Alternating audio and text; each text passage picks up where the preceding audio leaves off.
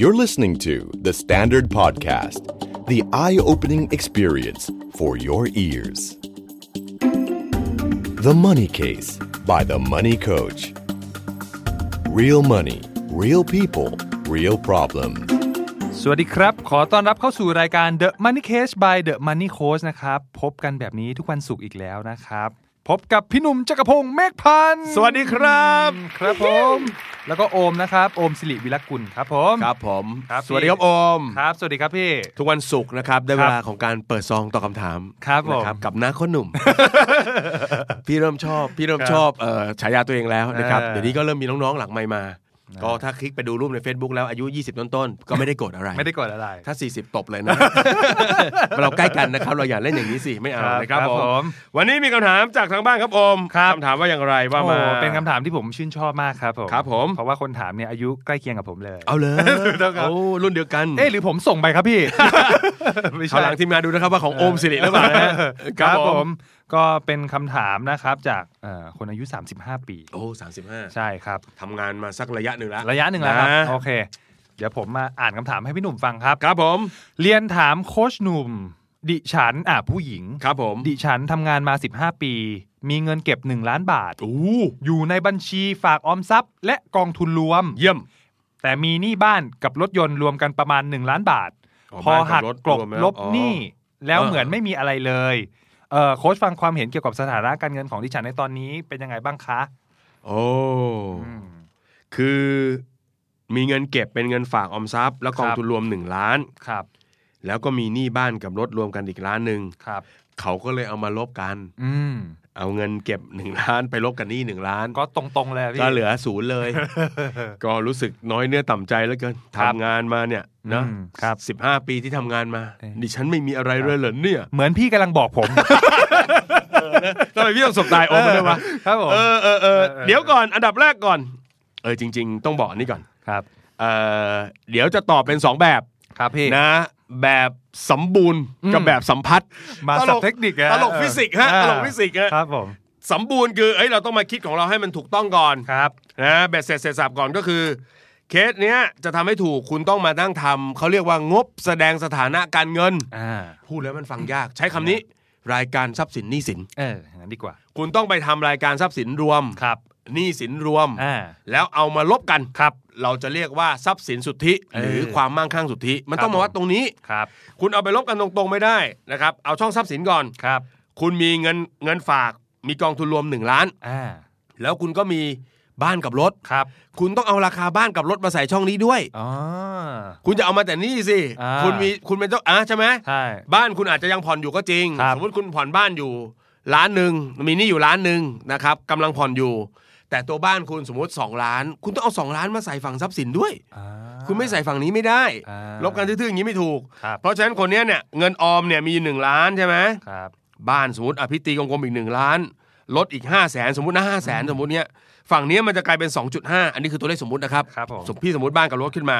แล้วอีกฝั่งหนึ่งเนี่ยมีหนี้บ้านบวกรถเนอะหนึ่งล้าน ครับ เนี่ยมันเอามาลบกันเนี่ยมันจะหนึ่งจุดห้าล้าน เป็นบวก 1.5 ล้าน อันนี้เรียกว่าความมั่งคั่งสุทธิ เป็นภาษาทางการเงินนะครับซึ่งอ่ะเขาใช้คำว่า net worth เน็ตเวิร์ก เน็ตเวิร์ดความมั่งคั่ง โอ สุท เค ธิไอเวลาที่เขาประกาศจัดอันดับสอะไรนะเศรษฐีประจำปีอ่ะเออทำไมลำดับอันดับมันขึ้นมันลง ครับ เพราะเขาหาเน็ตเวิร์ดหรือความมั่งคั่งสุทธิมาเปรียบเทียบกัน อ๋อ ปีนี้หุ้นบริษัทพี่มันโตเว้ยเฮ้ย ครับ ถูกไหมหนี้สินพี่ก็มีอยู่บ้างแหละ คนรวยเขามีหนี้นะครับ แต่เป็นหนี้ประกอบกิจการพวกเนี้ย ครับ หุ้นพี่ขึ้นเนาะทรัพย์สินพี่มีบ้านมีคฤหาสน์พี่ก็เอามารวมกันเป็นทรัพย์สิน อืม หักลบด้วยหนี้สิน ค เห รับ ลือสุทธิเท่าไหร่ อ่า เรียงลำดับใครมากกว่าก็เป็นเศรษฐีหนึ่งในสิบหนึ่งในร้อยของประเทศนั้น อืม ๆอ่าเพราะฉะนั้นเคสเนี้ยที่เราไปน้อยเนื้อต่ำใจว่า ทำงานมา 15 ปีไม่มีอะไรเลย ครับ เราคิดผิด คิดผิด จริง ๆ แล้วเนี่ยต้องเอามูลค่าบ้านกับรถใส่ไว้ในช่องทรัพย์สินด้วย อ๋อ นะก่อนที่ไปหักล้างกันนะครับ อันนี้ ครับ เรียกว่าการคำนวณแบบสมบูรณ์ เออ คือเอาหลักการเข้าไปจับ ครับ แต่ที่น่ากลัวกว่า คือการประเมินอีกแบบหนึ่ง ครับ เรียกว่าแบบสัมพัทธ์ อ่า สัมพัทธ์คือเปรียบเทียบ อ่า เทียบเคียง ครับ พี่คะโค้ชคะเหลือไปมองเพื่อนเขาแล้วเนี่ยเขาไปถึงไหนกันแล้ว โอ้ อะ โห เขาไปถึงไหนครับผม บางทีเราคิดไปเองว่าเขาไปถึงนู่นถึงนี่ถึงนั่น ครับ มีใครเหรอมาโทรมาโพสต์อยู่หน้า Facebook ช่วงนี้เหรอคะหนี้บาน เลยถูกไหม ไม่มี มีหนี้รถอยู่ 3 ล้านหนี้บ้านอยู่4ล้านไม่มีหรอกถูกไหม ครับ เขาก็แต่จริงๆ คนที่เขาโพสเฟซบุ๊กก็ไม่ใช่คนอวดทุกคนหรอกนะ อืม เขามีความสุขเขาก็ ครับ อยากจะแสดงออกบน Facebook ของเขา ครับ แต่เราเนี่ยไปหวันไหว เออ ดูสิเราเนี่ยเก็บเงินก็มีอยู่แค่ล้านเดียว เออ จะไปใช้จะไปเที่ยวก็ไม่กล้า ครับผม แล้วดูสิเขาอะสามเดือนเที่ยวที โอ้โห น่าจะต้องดีกว่าเราแน่ๆคิดเองหมดเลย อาจจะเป็นเงินกู้ก็ได้นะ เอออาจจะเป็นเงินกู้ก็ได้ ไอ้ประเภทรูดก่อนแล้วขอไปเที่ยวอีกนะ เออ แล้วค่อยกลับมาใช้เขาอย่างเงี้ย ครับ ต้องบอกนะครับ พยายามอ่านพวกบทความประเภท อายุเท่านี้ต้องมีอะไรเนี่ย อืม ให้น้อยๆหน่อยก็ได้ อ่า เพราะจริง ๆ ก็เป็นความคิดเห็นของผู้เขียนผู้เขียนบทความนั้น ครับ แต่ก็ไม่ได้ถูกทั้งหมดนะ ครับ อายุ 30 ต้องมีไอ้นั่น อายุ 40 ต้องมีไอ้นี่เฮ้ยคนเราเนี่ยจุดเริ่มต้นแต่ละคนเนี่ยเรียนจบมาทำงานก็ไม่เหมือนกันแล้วนะครับ เพราะฉะนั้นเราไม่ต้องไปเปรียบเทียบ อืม เพราะฉะนั้นคนแต่ละคนเนี่ยเนาะถ้าเกิดบอกว่าไม่ได้เกิดมาแบบมีคาบช้อนเงินช้อนทองมา แล้วเก็บเงินได้อย่างคุณเนี่ย สุดยอดแล้ว สุดยอดแล้ว สุดยอดแล้วนะครับ ครับ อยากจะบอกจังเลยครับว่าบัญชีเงินฝากเงินออมอ่ะ อืม ที่มีเกินหนึ่งล้านเนี่ยมันมีแค่เปอร์เซ็นต์เศษๆเท่านั้น ใช่ ใช่พี่ คนส่วนน้อยนะเราอ่ะ เอ เพ อ ราะฉะนั้นอย่าอย่าไปนะอย่าไปอย่าไปอะไรมาก ไม่ต้องไปเปรียบคนอื่น เวลาเราเก็บเงิน เก็บทองมีทรัพย์สินอะไรต่าง ครับ ๆ เรากลับมาเช็คตัวเราเองดีกว่า ตัวเนี้ยสำคัญ ครับ หนึ่งคือเอ้ยเรากินอยู่ใช้จ่ายไม่ขาดมือ อืม เนาะคือเราก็ไม่ได้เป็นคนฟุ่มเฟือยอะไรมาก มัธยัสถ์เสียด้วยซ้ำนะแล้วก็เอ้ยกินใช้จ่ายเราสภาพคล่องเราโอเคสองในแต่ละเดือนเราก็มีแอบเหลือแอบเก็บ เออ เอาไปต่อยอดลงทุนต่อ ครับ เอ้ยถ้าวันนี้เราเกิดไม่สบายอะไรต่างๆ เรามีเงินพอจะรักษาตัวเองดูแลตัวเอง หรือมีซื้อประกันอะไรมาจัดการตัวเองได้สี่เอ้ย อนาคตเราเราก็มองไว้ไอ้เงินหนึ่งล้านเนี่ยก็อยากจะเก็บเป็นฐานไว้ว่าเกษียณมีเงินใช้ ครับ แล้วเราก็ค่อยๆทำงานของเราเก็บเงินของเราไป ครับ มันก็น่าจะถึงตามเป้าหมาย ถ้าลงทุนในกองทุนรวมเป็นด้วยอย่างที่เล่ามา ใช่ เพราะฉะนั้นเราต้องมองจากตัวเราออกไป เออ ต้องอินไซ e ์เอา เออ อย่าไปเอาไซ e ์อินมาเอาไซ e ์อินปุ๊บจะเครียด เครียด เพราะเมื่อไหร่ที่เรารู้สึกว่าชีวิตเราดีเราโดดเด่น ครับ มันก็จะมีคนที่ดีกว่าแล้วโดดเด่นกว่าเราเสมออ อืม เราก็เปรียบเทียบไม่จบ ครับ นะฮะเพราะฉะนั้นเอาจากตัวเราไปนที่ตั้งวัด ครับ จาก พี่ ความสุขภายใน ใช่ ไม่โอ้มากไงครับผม แม่เมื่อกี้ฟังนึกว่าความสุขโดยสังเกตนะ แม่นึกว่ามา แล้วเอมาแล้วอะไรอย่างเงี้ย พี่เอมาแล้ว ครับผม ครับพี่ก็หลังจากฟังแล้วก็อ่านคำถามก่อนหน้าที่จะมาอัดเนี่ย ผมก็ประเมินประเมินพอสมควร เพราะว่าหนึ่งหนึ่งคือ เอ๊ะพี่ผู้หญิงคนเนี้ยวัยใกล้เคียงกับผม อืม สองคือการมีเงินเก็บ 1 ล้านบาทจากการทำงานมา 15 ปี ครับผม ไม่น้อยนะครับ ผม ผมบอกเลยไม่น้อย สังเกตหางเสียงของมันครับ ไม่น้อย ไม่น้อยนะครับผม แล้วก็การมีบัญชีเงินฝากออมทรัพย์เป็นเรื่องปกติที่ทำกัน เอ้ย แต่การมีกองทุนรวมถือว่ามีสกิลด้านการออมหรือการลงทุน อ่ะ นะ เริ่มลงทุนแล้ว ใช่ผม นะ ผม นี่ว่าใช้ได้ ใช่เป็นข้อสังเกตซึ่งผมรู้สึกว่าเฮ้ยพี่ก็ไม่ธรรมดานะ อืม อะไรอย่างเงี้ยเออ แล้วก็ผมก็เลยลองลองมาทำกันบ้านดูพี่หนุ่ม ครับผม เอ้ยตลอดระยะเวลา 15 ปีเนี่ย นั่นแสดงว่าพี่คนเนี้ยเขาเริ่มทำงานตั้งแต่อายุ 20 อ่า โดยประมาณนะ 20 อาจจะประมาณปี 3 ปี 4 อ่า อาจจะทำงานตั้งแต่สมัยเรียนแล้วก็เก็บเงินมาตั้งแต่สมัยเรียนด้วยหรือเปล่า อื้อหือ เออแสดงว่า ถ้ามาสักขนาดนั้นเลยนะ เออ โอมแย่เลย นะครับ โอมจะดูแย่มากๆเลย เยี่ยม นะครับผม าก ม เลยพี่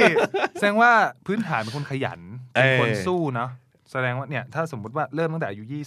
อ 20 จนถึง 35 แล้วก็เป็นคนเก็บเงินด้วย ใช่เป็นคน มี เก็บ วินัย เงิน สูงมาก ครับ ครับ ผม ไม่งั้นทำตัวเลขนี้ไม่ได้ ใช่ ผมก็เลยลองคำนวณดูว่าเอ๊ะ15 ปีมาถึง 1 ล้านเนี่ย เฉลี่ยเก็บปีละเท่าไหร่ อืม มันตกอยู่ที่ปีละประมาณ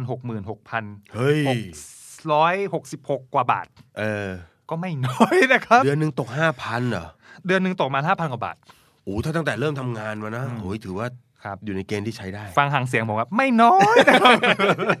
ไม่น้อย ครับผม ไม่น้อยครับพี่ ถ้าเราเอาหลักทฤษฎีพี่หนุ่มเนี่ย เออ มาคิดเล่น ๆ นะว่าคน เออ เราควรออมอย่างน้อย 10% ครับผม เท่ากับช่วงแรก ๆ หรือตลอดระยะเวลาที่ผ่านมาเขาต้องมีเงินรายได้รายเดือน 50,000 กว่าบาทนะ เออ ถ้าเก็บสิบเปอร์เซ็นต์นะ ใช่พี่ แสดงว่างานนี้เก็บเกิน อืม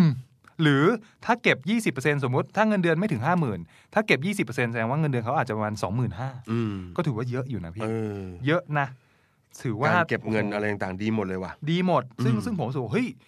นี่คือทรัพย์สินที่พี่คนนี้มีนะ คือความมีวินัยกับเนี่ยความเข้มงวดหรืออะไรในการเก็บเงิน เห็นด้วยเห็นด้วย ใช่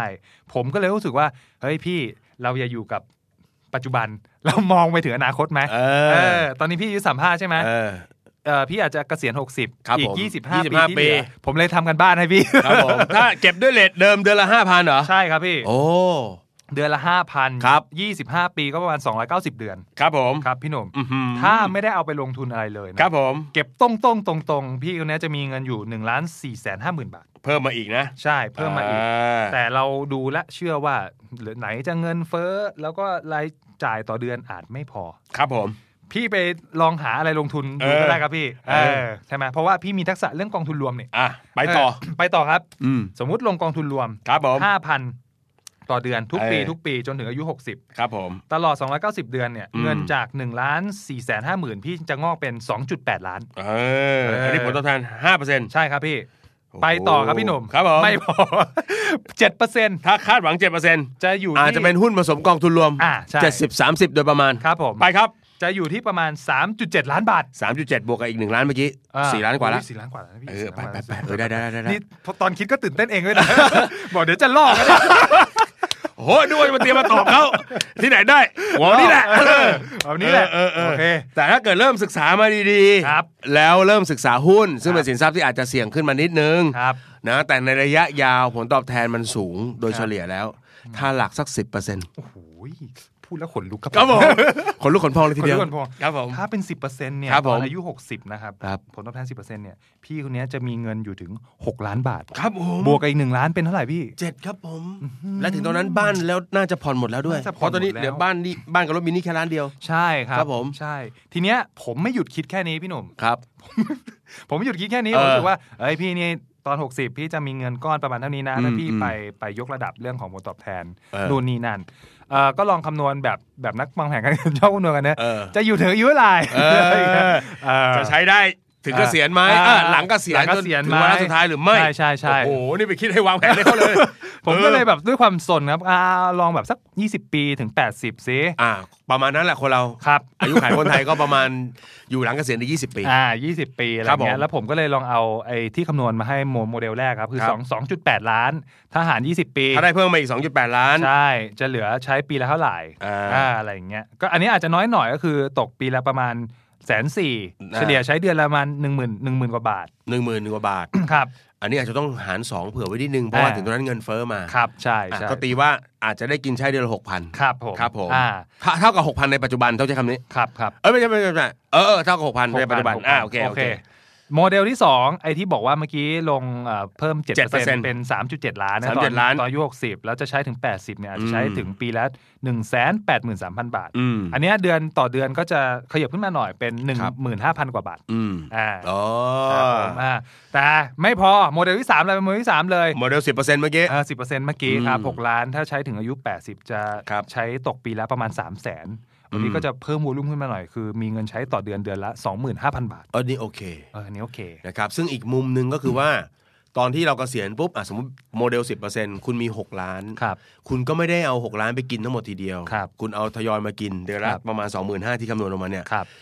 สองหมื่นห้าสองหมื่นห้าไอ้เงินที่เหลืออีกห้าล้านกว่า คุณก็ไปวางแผนลงทุนต่อยอด ใช่ ได้ ลงทุนต่อได้อี นะ ก ครับ ครับ เพราะฉะนั้นด้วยโมเดลด้วยวินัยอะไรตรงนี้นะ ครับ บอกและสรุปเจ้าของกับคำถามเลยนะครับ ครับ น้องผู้หญิงท่านนี้นะเอ่อด้วยการเก็บเงินของพวกเรา เรามีวินัยดีแล้ว ครับ เรามีวินัยดี ศึกษาการลงทุนต่อเนื่องประสบการณ์เราดีขึ้นเรื่อยๆนะครับงั้นไม่ต้องกลัวเลย ครับ นิสัยแบบนี้รับประกันว่าอยู่สบายยาว อยู่รอด ไปจน แน่นอน ถึงหลังเกษียณเลย ครับผม นะครับ ค อ่า รับ ก็ถือว่าเป็นโมเดลตัวอย่างด้วยนะครับ นะครับ วันนี้ก็น่าจะได้ทั้งคำตอบนะ วิธีคิดความมั่งคั่งสุทธิ หรือเอ่อสินทรัพย์สุทธินะคครัรับ บ แล้วก็รวมไปถึงเรื่องของโมเดลการเก็บเงิน ครับพี่ เป็นกำลังใจให้ทุกชีวิตนะครับ ครับผม ที่สู้ สู้ นะ ครับ แล้วก็ย้ำอีกนิดนึงครับ